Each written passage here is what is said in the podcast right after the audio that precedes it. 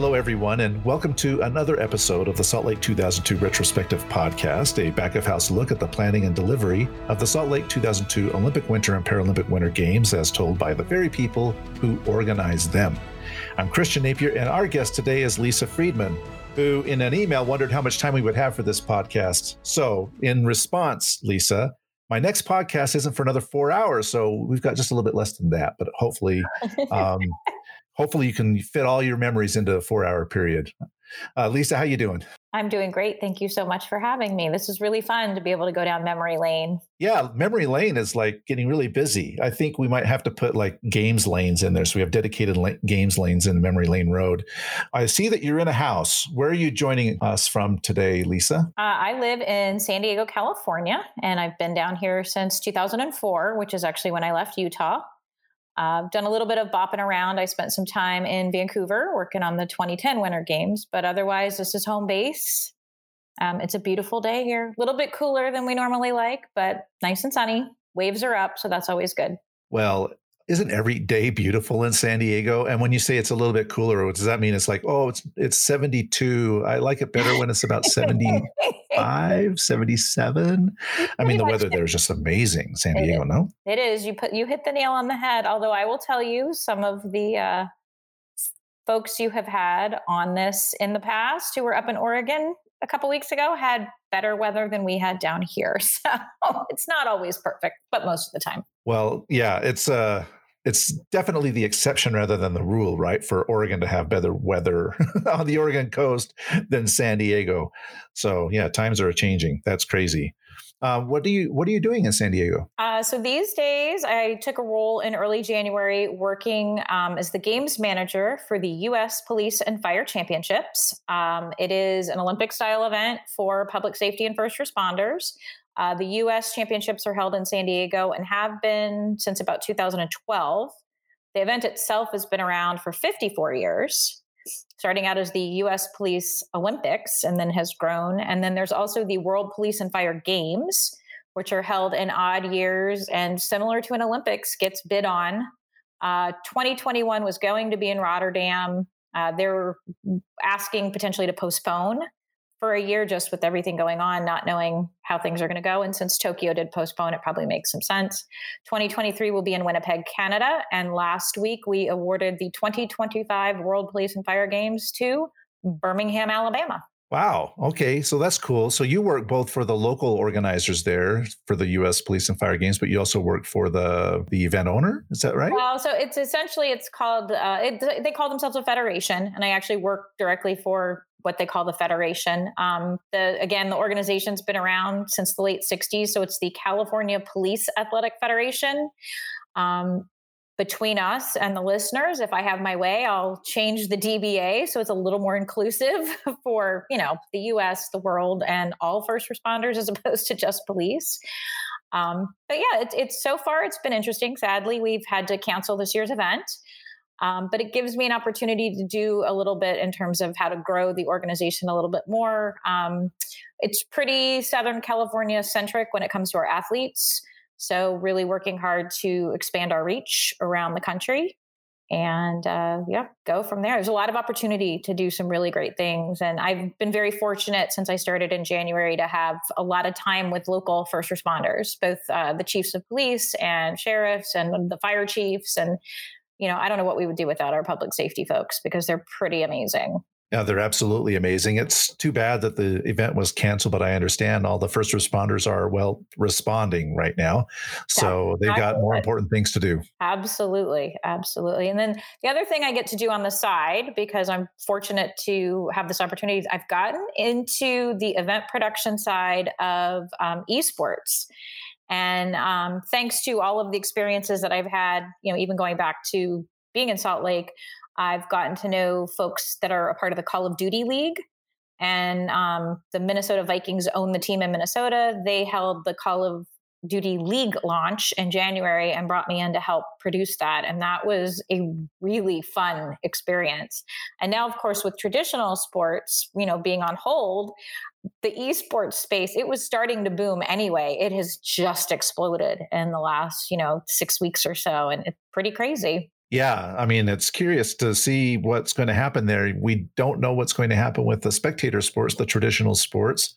This industry has probably been one of the most devastated by the virus. And Absolutely. who knows when people will go into a stadium of 20,000 seats and fill it to capacity and cheer on a team. You know, it's going to be a while. So it's, it's uh, going to be interesting to see how we all adjust to this new reality. Absolutely. And then with baseball talking about, you know, starting back in June, that, you know, no spectators. And I know Premier League over in England has started, you know, training. I think it's minimum 75 minutes for a training session and no more than 10 people at a time. But yeah, it'll be, but, you, you know, I mean, I, I've likened it a few times when people have talked about it and what the pandemic has done to all of us. You know, we, I never thought I would say that we were fortunate to have been where we were when 9 11 happened. But when you think about what was going on when we were in Utah and 9 11 happened and how quickly we had to respond as an organization, and you know we had to pivot and change security procedures and you know at the same time dhs was doing things at airports but you know it really impacted everything we did and to think that that experience all those years ago helped probably position us at least in a better now to be able to deal with what we're dealing with. You know, I again never would have thought of it as a benefit, but yeah, we we definitely made some lemonade out of those lemons. I want to come back to baseball, and I want to know how baseball players, managers, and coaches will go all nine innings without spitting. That's a really good question. They'll spit into their own masks. I don't know. I mean, it's now specifically prohibited by Major League Baseball. They can't spit. And I just can't see them not spitting for three plus hours. Right. We'll yeah. See. Whether they're using uh, tobacco and dip or sunflower seeds, it will be very interesting.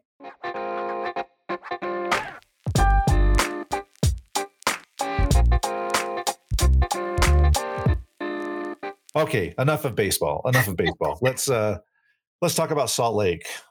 Um, you mentioned September 11th, and that was definitely a pivot point. But before that, you had to join the committee. So I want you to tell us about your journey. What was what was your journey like? What were you doing before the Salt Lake 2002 games, and how did you join the committee? Oh man, uh, yeah, this is, gets into why I asked how much time we had. So I was fortunate enough that I did the games in Atlanta, and I was there for two and a half years.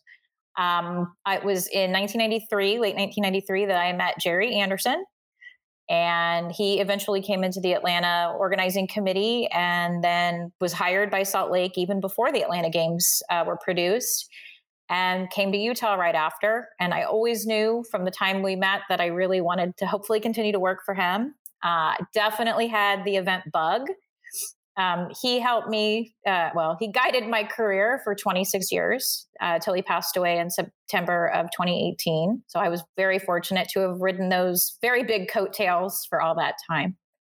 Um, but he, uh, he talked me into, I went to Vail in right after the games in Atlanta, and I was there for about six months, uh, learning to ski supposedly, and getting to know like the winter climate.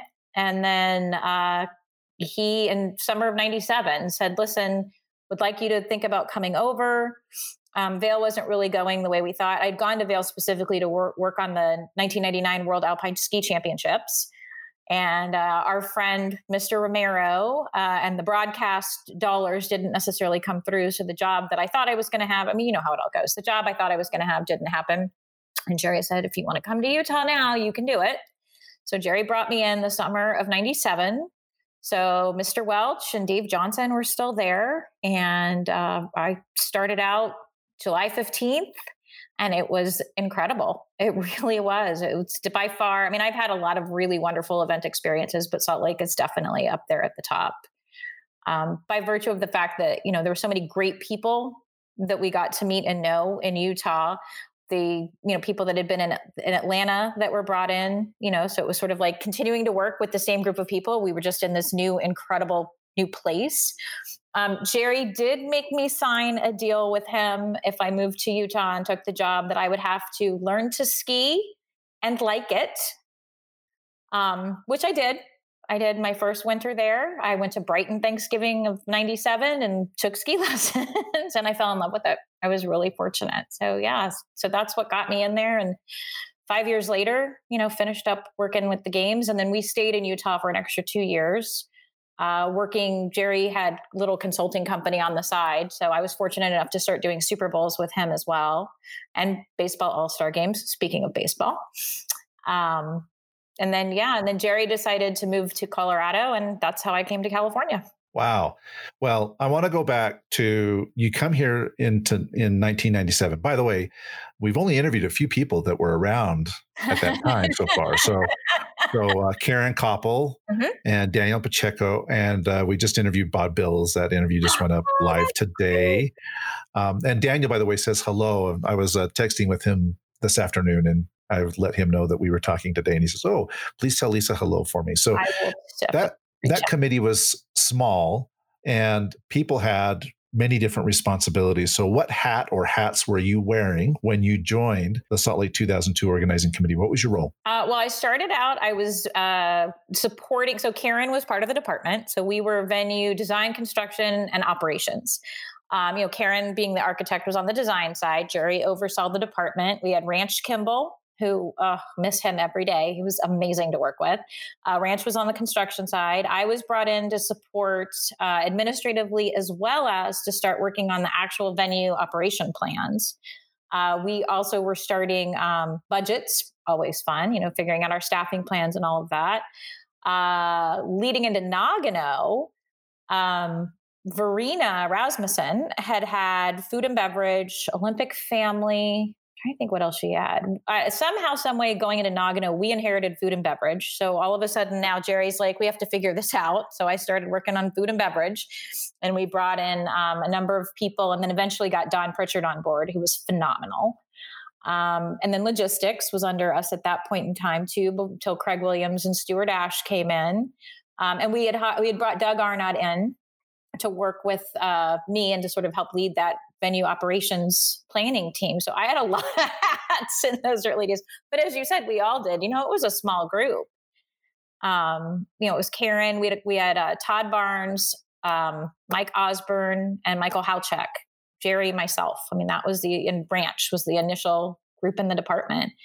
And then um, you know, Anne Marie Jensen was in charge of sport back then. And, you know, she had twins. I just remember she was lovely. Sharon Kingman was already on board. Sharon's another one, hopefully you can get if you haven't already. Inter- I don't think you haven't interviewed her yet. No, I, I hope to get her. I hope to get her soon. That would uh, be great. Let me know what I can do to help facilitate that because she's got probably better stories than I do. well, then what am I talking to you for? Right? I'm just kidding. I'm just kidding. But yes. And so, yeah. So, and it just, with Jerry, a big part of my job ended up being I ended up spending a lot of my time doing a lot of the venue use agreements. So I got to know, you know, Bob Wheaton and the folks at Deer Valley and John Cumming and Nick Badami really well um, at Park City Mountain Resort. I had the um, the honor and a little bit of the terror of uh, working with Mr. Earl Holding, who was a just incredible man, but could be very terrifying sometimes. But he actually, one of my favorite memories was probably he took me on a personal tour of the Grand before it was completed. And what was supposed to have been an hour, I got back four hours later to the office. it's not like you could say, I'm sorry, Mr. Holding, I have to go. so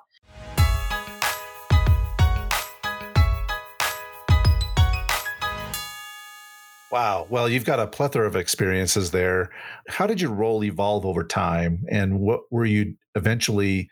I won't. I don't want to say pegged, but what were you eventually assigned to do during the games themselves? I think most of the event industry, at least, or maybe it's just working for was working for Jerry all those years, was sort of a catch as catch can, jack of all trades, right? You do what you have to do to get the job done um, you know, it just sort of evolved. I, I, was much more focused on the event operation side until Doug came in. And then, you know, when the change of leadership happened and Mr. Joklik came in and brought in Bechtel um, and Grant Thomas and that whole team, you know, there was some interesting transitional period there.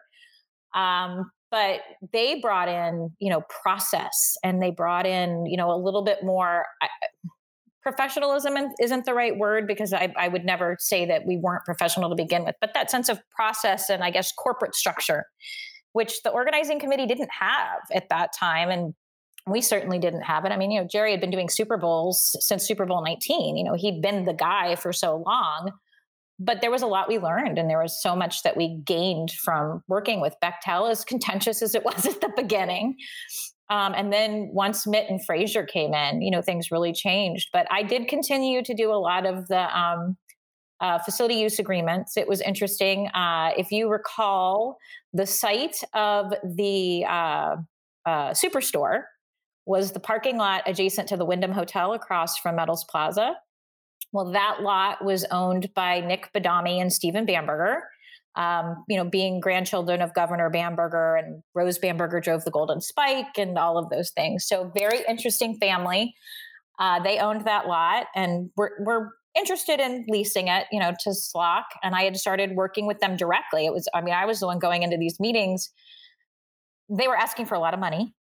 You know, the church had been very supportive, you know, donating the land for Medals Plaza and Bambergers and Bonalfos wanted to make money on it, which, you know, can understand they were businessmen. Bud Weiser was very interested in putting, um, oh, what did they, uh, Bud, not Bud World, what did they call that? Maybe oh yeah, what was it? I can't I can't remember. Maybe, maybe, it was Bud World. Yeah. Anyway, so I can't believe I'm forgetting this. I hate getting older. Um, so they wanted to, so they were looking at doing that, and the church caught wind of it and was incredibly upset. So Fraser says to me, "Set up a meeting." So I set up a meeting for he and I. We walked down now, you know, we were in the Wells Fargo building. Their office was just two blocks down, upstairs in a very inconspicuous building, but still on um, what were we on State Street or Second East or whatever it was. Anyway, we go upstairs. Uh, David Bamberg or David Bernalfo is sitting, and he's like kind of this with the light coming in from behind and he's in shadows. And we walk in, and I had, and even before I had met David, doing business with him I had heard, you know, the rumors, and I mean, you know, it's not like small, right? So you hear the rumors and stuff in the industry that David could be fairly particular about who he did business with. Fraser and I walk in and we sit down, and, and I had said to Fraser, you know, here's what I know about him. He is considered a slightly eccentric. You know, I'm not sure what we're going to get in terms of he's always been lovely to me, but, you know, I'm bringing in somebody else. And Fraser was convinced that they would want tickets and cars and uniforms and all of those things. And I just kept saying, I'm not sure, Fraser, that that's really the way that these people will go. But you know, you go for it. You, I mean, you know, Fraser was Fraser, right? I mean, he's so brilliant. We sit down. David takes one look at Fraser and says, I don't want to work with you. I'm only going to do business with her. And I look at David, I'm like, David, you're going to get me fired. Like, you have, like, this is not. I was mortified to say the least so yeah so, so, eventually obviously we got the lot it became uh, the superstore budweiser did their activation a little bit further down but oh man that was um it was quite the experience and then having to walk back to the office with fraser after that i, I like had no idea you know i was what in my early 30s i had no idea respond to that what, what was fraser's reaction so this guy says, I'm only going to work with her. What does he say? He, ju- I don't honestly remember. I think I was so shocked and mortified. I think I just, everything went black for a minute. I could. So you just suffered some, a, a, little amnesia, but then you're walking back. And what is Fraser telling you? I mean, what's that conversation like? what I recall, I, uh, I, was incredibly apologetic. I mean, I apologized for somebody that I had no control over, and Fraser was incredibly gracious about it all. And I think because I had warned him about, um, you know, sort of the eccentricities I had heard through the business grapevine in Utah that he it just sort of fell right into what I had described in terms of what David could be like. But you know, but Fraser, I mean Fraser's a businessman if nothing else. And it was, you know, we're gonna figure this out and we're gonna go through it. And, you know, he was he I think he even told me I had done a great job. And I said, I'm glad you feel that way because I can't believe this man just said he wouldn't do business with you. You're my boss.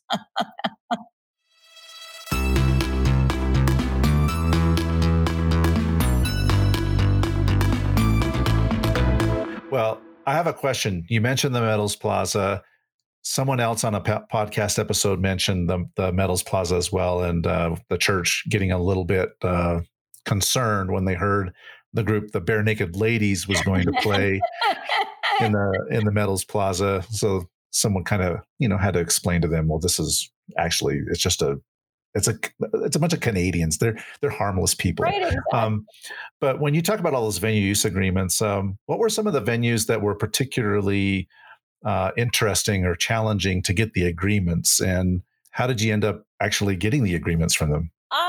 uh, you know, well, the oval and utah olympic park we we owned you know so as the organizing committee built those so those were fairly simple. Soldier hollow was a little bit more challenging but not because of the agreement so much because again that was when we kind of owned. It was finding the venue because originally it was going to be at um, not deer creek reservoir. What's the reservoir as you go up 80 to park city? Yeah, it's uh, um, little dell reservoir. yeah, there's so, a golf course there exactly. So it was going to be kind of around Little Dell was the original location, but then you know snow wouldn't hold necessarily, so that changed. Provo was pretty easy because we helped fund that, and the folks down in Provo were amazing to work with. The mayor and their, I think it was the city manager I dealt with there. Snowbasin was a little bit more challenging and not one I was really very involved in. That was really more Grant, Thomas, and Jerry because that was Mr. Holding. Um, but the host hotel that was relatively easy because he built it specifically to be the the IOC hotel. Uh, Deer Valley and Park City were unbelievable to work with. I mean, it, it's but those and those were probably the ones I was the most engaged with, along with Provo. Um, and then Medals or not Medals Plaza per se, but that particular lot. Um, but part of it was, you know, the the bid agreements versus what was actually required you know once the award they were just very different you know and then you're going in and the ioc you know steps in and sometimes has um things that you have to do that aren't necessarily in you know an agreement that's put together to say oh yeah sure you can bring you can bring the olympics here no problem we'll see if you really you know and look at how many years mr welch tried to get the games right? So those were there were some things that were outdated um, that were a challenge. Plus, you know, to tell a venue that they have to shut everything down and lose their revenue when that hadn't necessarily been factored into the overall cost of what you would be, you know, and the, just the time to build. One of the things we've seen time and again with organizing committees, and no offense to the bid people, but you just see it all the time, is the the build times and the access use periods never completely line up with what financially is going to happen so those that was probably the more of the challenging. And but I will tell you, you know, John Cumming had taken over Park City Mountain Resort right as all of this happened, and you know he he was, you know, he had come from um, oh my gosh, again Mountain Hardwear. You know, he had founded Mountain Hardwear, and you know he was he was really it was really fun to work with him too because he just had a, a, different perspective on business. And he was learning from nick badami who had run park city mountain resort for all of those years until john bought it. But it was just great people. I mean that was that's the thing i remember most of and great staff within the ocog yeah it was a lot of fun working with the people in the organizing committee. It sounds a bit pollyannish but and maybe i'm looking back at it with these rose colored glasses. I know it was hard, but it was a huge amount of fun. Um, and I, I give a lot of credit to Mitt and Fraser for creating this environment uh, where we could work really hard, but we could also play hard. Uh, I agree 100%. And uh, when did you start? I didn't start until 2000. So I was okay. one of the babies of the committee.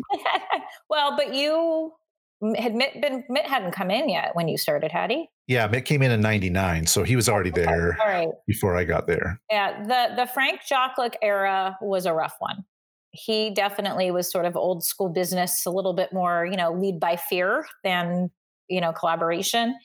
Um, so yes, I definitely think the culture and and and all of that, you know, what Mitt and, and Fraser brought to the table was tremendous, and that did change a lot. I mean, it was. I will tell you, when when Mr. Joklik took over, I mean, tremendous amount of respect for what he built with Kennecott and all of his other businesses, but when people were heading over to Nagano, it was not a fun time in that office and granted we were under scrutiny you know the uh, i still think that the scandal wouldn't have happened and i've said this before because i love conspiracy theories but i think that if the nba had not gone on strike then the sports reporters would not have been looking for big stories and probably would not have uncovered all that they uncovered that winter quite frankly. So it's all david stern's fault. Right. Thanks mr stern. Thanks a lot you know, we get Jordan pushing off and then we get this scandal. and it's all because of David Stern. There we go.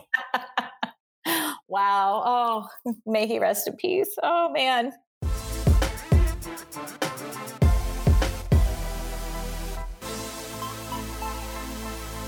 Okay.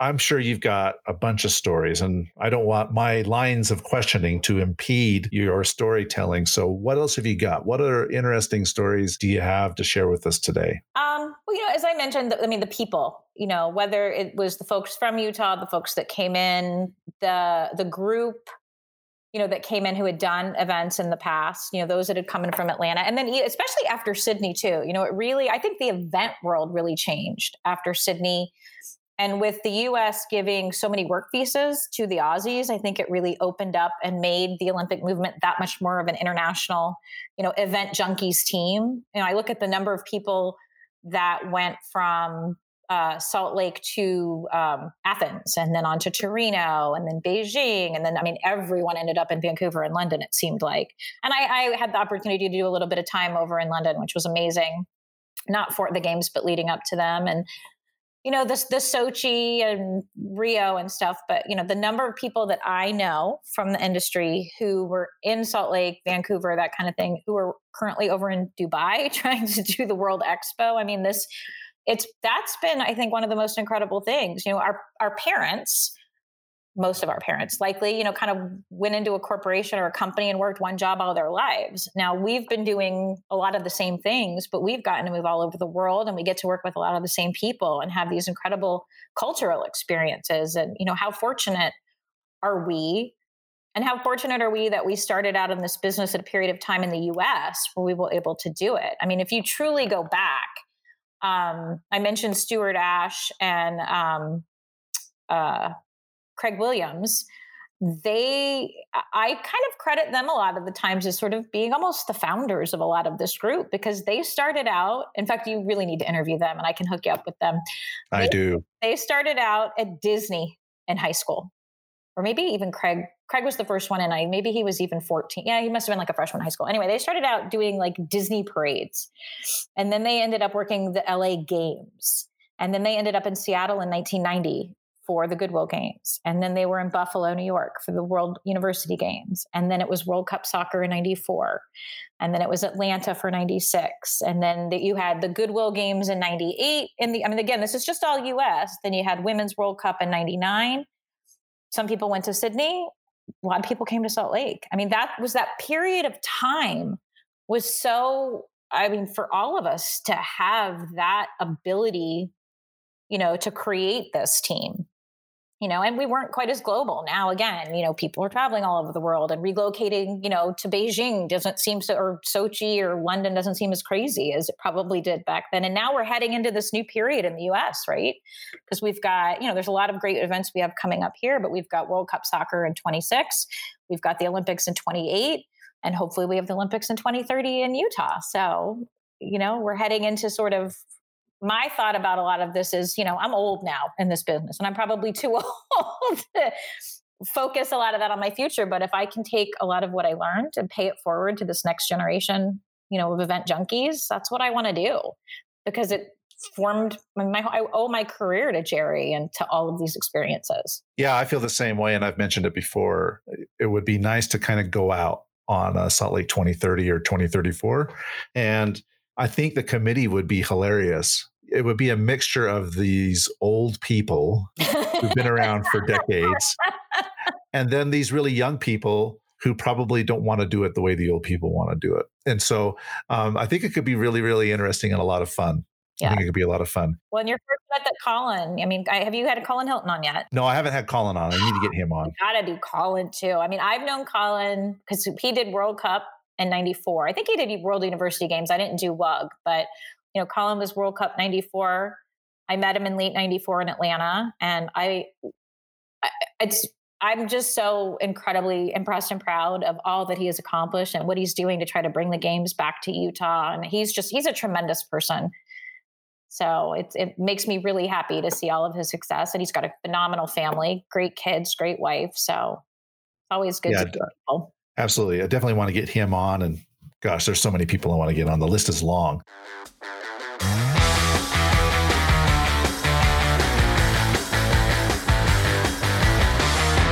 Okay, what was the craziest thing you saw? I know I'm asking a very specific question and there may not be a, a specific answer right away, but one of these experiences that you had that you just thought, man, that was that was that was crazy. That was unbelievable. Oh, the David Bernolfo story definitely ranked up there. Um, you know, it was kind of interesting because when I first got to the organizing committee, you know, as I said, I my primary role was administration on top of starting, you know, to get some of the venue operational plans on paper. Um, I sat in front of Jerry's office and he his office was next to Dave Johnson's and Heather Henderson was his assistant and Ruth Ann and I'm blanking on Ruth Ann's last name was Dave's other assistant and some of the hindsight being what it is things that I either overheard or conversations I might have been a part of when the the not the er, or, you know the first scandal was when Mr. Welch was removed and then when Mr. Joklik came in, there was the whole big, you know, bribery scandal and all of that. And there were just elements that you sit there in hindsight and you start to read transcripts. And, you know, I never, knock on wood, I never got called to testify or anything, but there were things that I overheard and saw and read that it was like, oh, okay. I guess in my world, it didn't seem like it was, you know, untoward, but okay. I guess I don't know that it was illegal, but maybe it was really unethical you know scholarships being given out and guns being delivered and trips being planned to lake powell. And you know you just sort of took for granted that's how business was done quite frankly. Um, so yeah there were interesting things but you know the learn to ski the, get, the utah state games being a part of all of that um, was a really fun opportunity too. Just I mean, being in Utah, you know, I mean, it's one of the, it's got, it's definitely one of the most beautiful places I've ever been. You know, for all the sun we can boast here in Southern California, Utah boasts what 300 days of sunshine a year. Yes, but we don't have an ocean. No, we have a pretend lake. right, it's got salt. That's yep. got a lot of salt in it, but uh, uh, yeah, we don't have an ocean, but we do have beautiful mountains, so we, we have to we yeah. we have that, and we definitely have four seasons. Yes, oh yes, I miss the I miss the aspens turning, and and you've got. I mean, let's be honest, it's the it is the best powder in the world. I've skied almost all over the place and I can't go anywhere. I mean, Utah is it for me. It, it's I can't ski Colorado. I was living in Northern California for part of last year on a project and I Tahoe that Sierra cement. No, thank you. Give me my Deer Valley or my Park City or my Alta and I'm perfectly happy. wow. Well, I want to talk about the dynamic of the people who moved here from out of state to work on these games. I was someone who lived here locally. And so even though working on the games was amazing, it was like a job that I, you know, I got up in the morning and took a shower and, you know, sent my kids off to school and, and then I did my work and then I came home and had dinner with my family. Uh, but for a lot of people, their colleagues in the committee, especially those out of state colleagues, became their family, became very, very close. So why don't you tell us a little bit about that dynamic of of uh, working with people who had like yourself come from out of state and the bonding that you had with each other? Well, you know, as I said, a lot of people had worked together in the past, whether it was Atlanta or World Cup soccer. I mean, it, if it, I ended up doing a World Cup soccer game, uh, Fourth of July, which was the U.S. Brazil at the mine shaft in Stanford, because Jerry took care of making sure that Atlanta let me come do it. You know, so a lot of us, like I said, had worked together. So it was sort of like we just picked up our office and moved to a new place and got to go and explore Lake Powell and Zion and, you know, ski in Park City or Alta or wherever. Um, I, our, I think for me at least, my bond with a lot of people was already fairly strong. I mean, Trish Fenton, I don't know if you ever got to work with her. She's still one of my closest friends today. Christine Paul, Tony Vitrano, um, you know, and like I said, I, I, worked for Jerry for 26 years, and our, you know, and we also had the luxury of we did we do Super Bowl every year, and so that was um, Trisha used to call it summer camp. You know, we get together in January for summer camp, and it's our reunion. But being in Utah, um, you know, we had to figure out sort of how to again to get around some of because we all were drinkers so we had to figure out how to get around all of that but you know we got together on sundays and watched football um, you know, we probably were all in each other's business uh, more so than we probably should have been, or in some cases probably wanted. But you know, again, I'm still, you know, Karen Koppel and I are still very good friends. I mean, we try to talk every few weeks, and I'm so fortunate that that that family that was created really probably more so when we were there because we we did so much more growing there.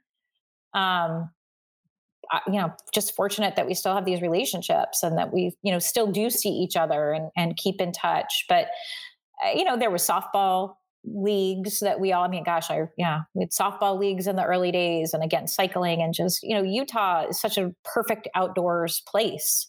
Again, regardless of your season, even mud season, you know, you can get out on your bike and do stuff. So we were just, we were really active and took advantage of the incredible opportunities that we had while we were living there. I mean, we worked hard and we played hard, that's for sure.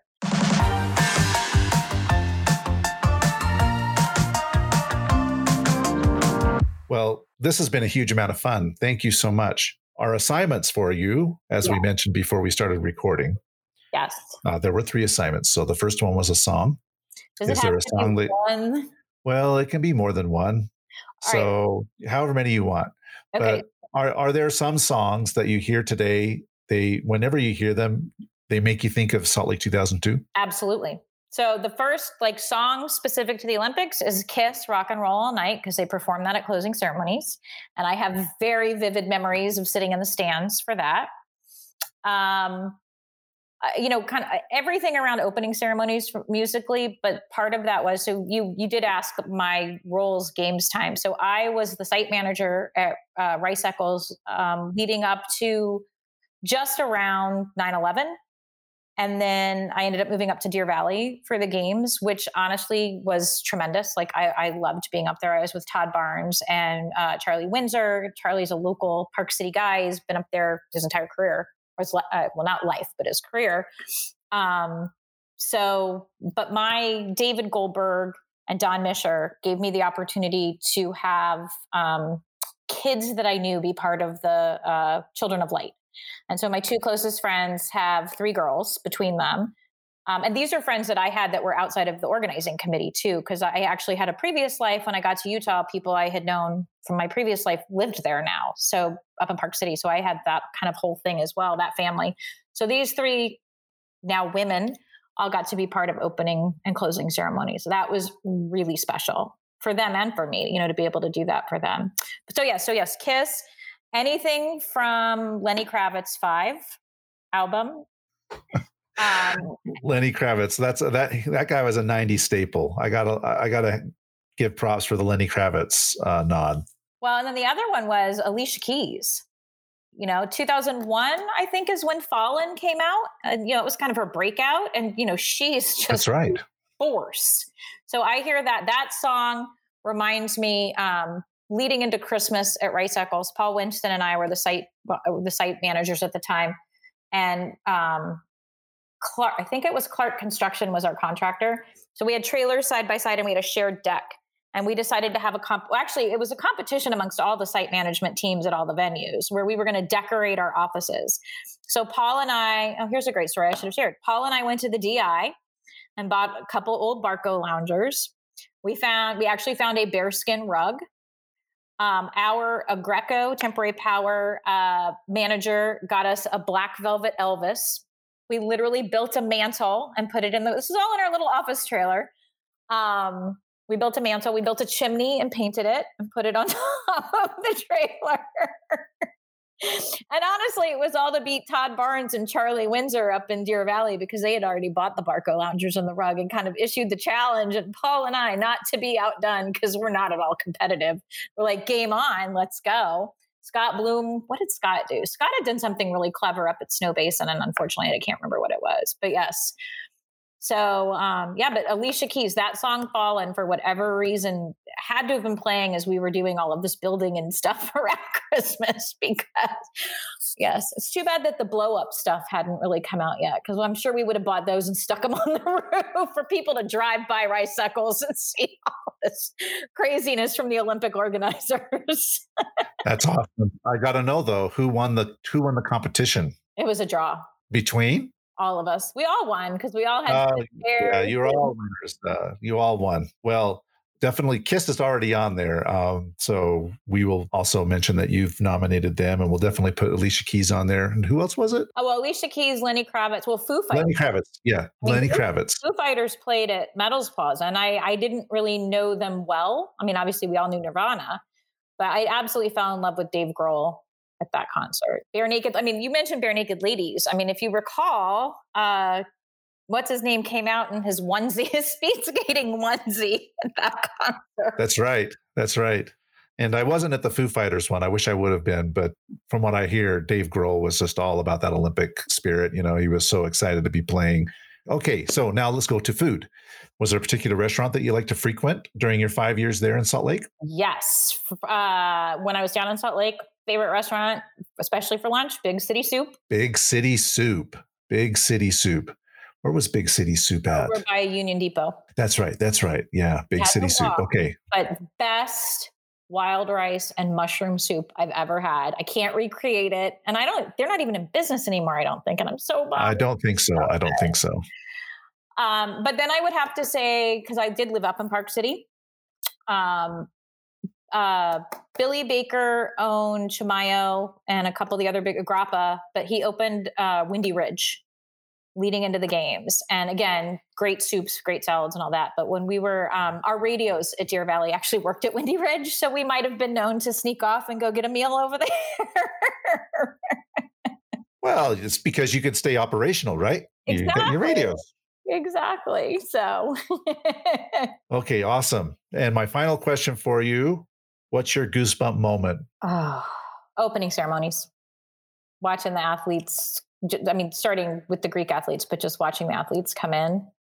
And then, even as much of a pain as it was, I mean, I hate to say that, but you know, having President Bush show up, and just from a security standpoint, because it did modify, you know, we had to alter everything at the eleventh hour, but having him participate and be there. Yeah, the ceremonies were awesome. Many people have talked about the ceremonies. I think the other thing too is I, I mean, being at Deer Valley was amazing. Um, moguls and aerials. Actually, I was standing with um, Edgar Stern, who used to own Deer Valley standing there with he and Bob Wheaton, and the aerials was going off. And Edgar hadn't been a huge fan of aerials because you know it doesn't exactly fit. You know that grunge doesn't really fit Deer Valley. He loved it, which was really special. You know to be able to hear him say, "This is actually really cool. We should probably do this again." and Deer Valley has. I mean, they've had a lot of World Cup uh, events there with aerials since 2002 and it's really become a destination. I, I, mentioned this to somebody else but yeah my daughter went to the world cup uh, event there this year. Oh, and uh, yeah just had a blast. Had a great time. Had a great time. And uh, we've had a couple of deer valley people on. Um, you remember donna? Donna oh, yes. we just published her podcast today so you can check that out that's great i can't wait to hear it yeah yeah so wow lisa it's been a a very fast 45 minutes. I'm looking here at the clock. wow, the time has the time has flown. Thank you so much for taking the time to share your memories. I really appreciate it. Now, if people want to learn more about the police and fire games, the things that you're working on, or just get in touch with you and reconnect with you, how how how best might they do that? Uh, probably email. Are you ready for that? It's just yep. Lisa L. Friedman at gmail.com. Okay, super simple. Lisa L. Friedman at gmail.com. Lisa, again, thank you so much. Listeners, please like and subscribe to our podcast. And once again, Lisa, thank you for joining us. Thank you so much for having me. It was an honor.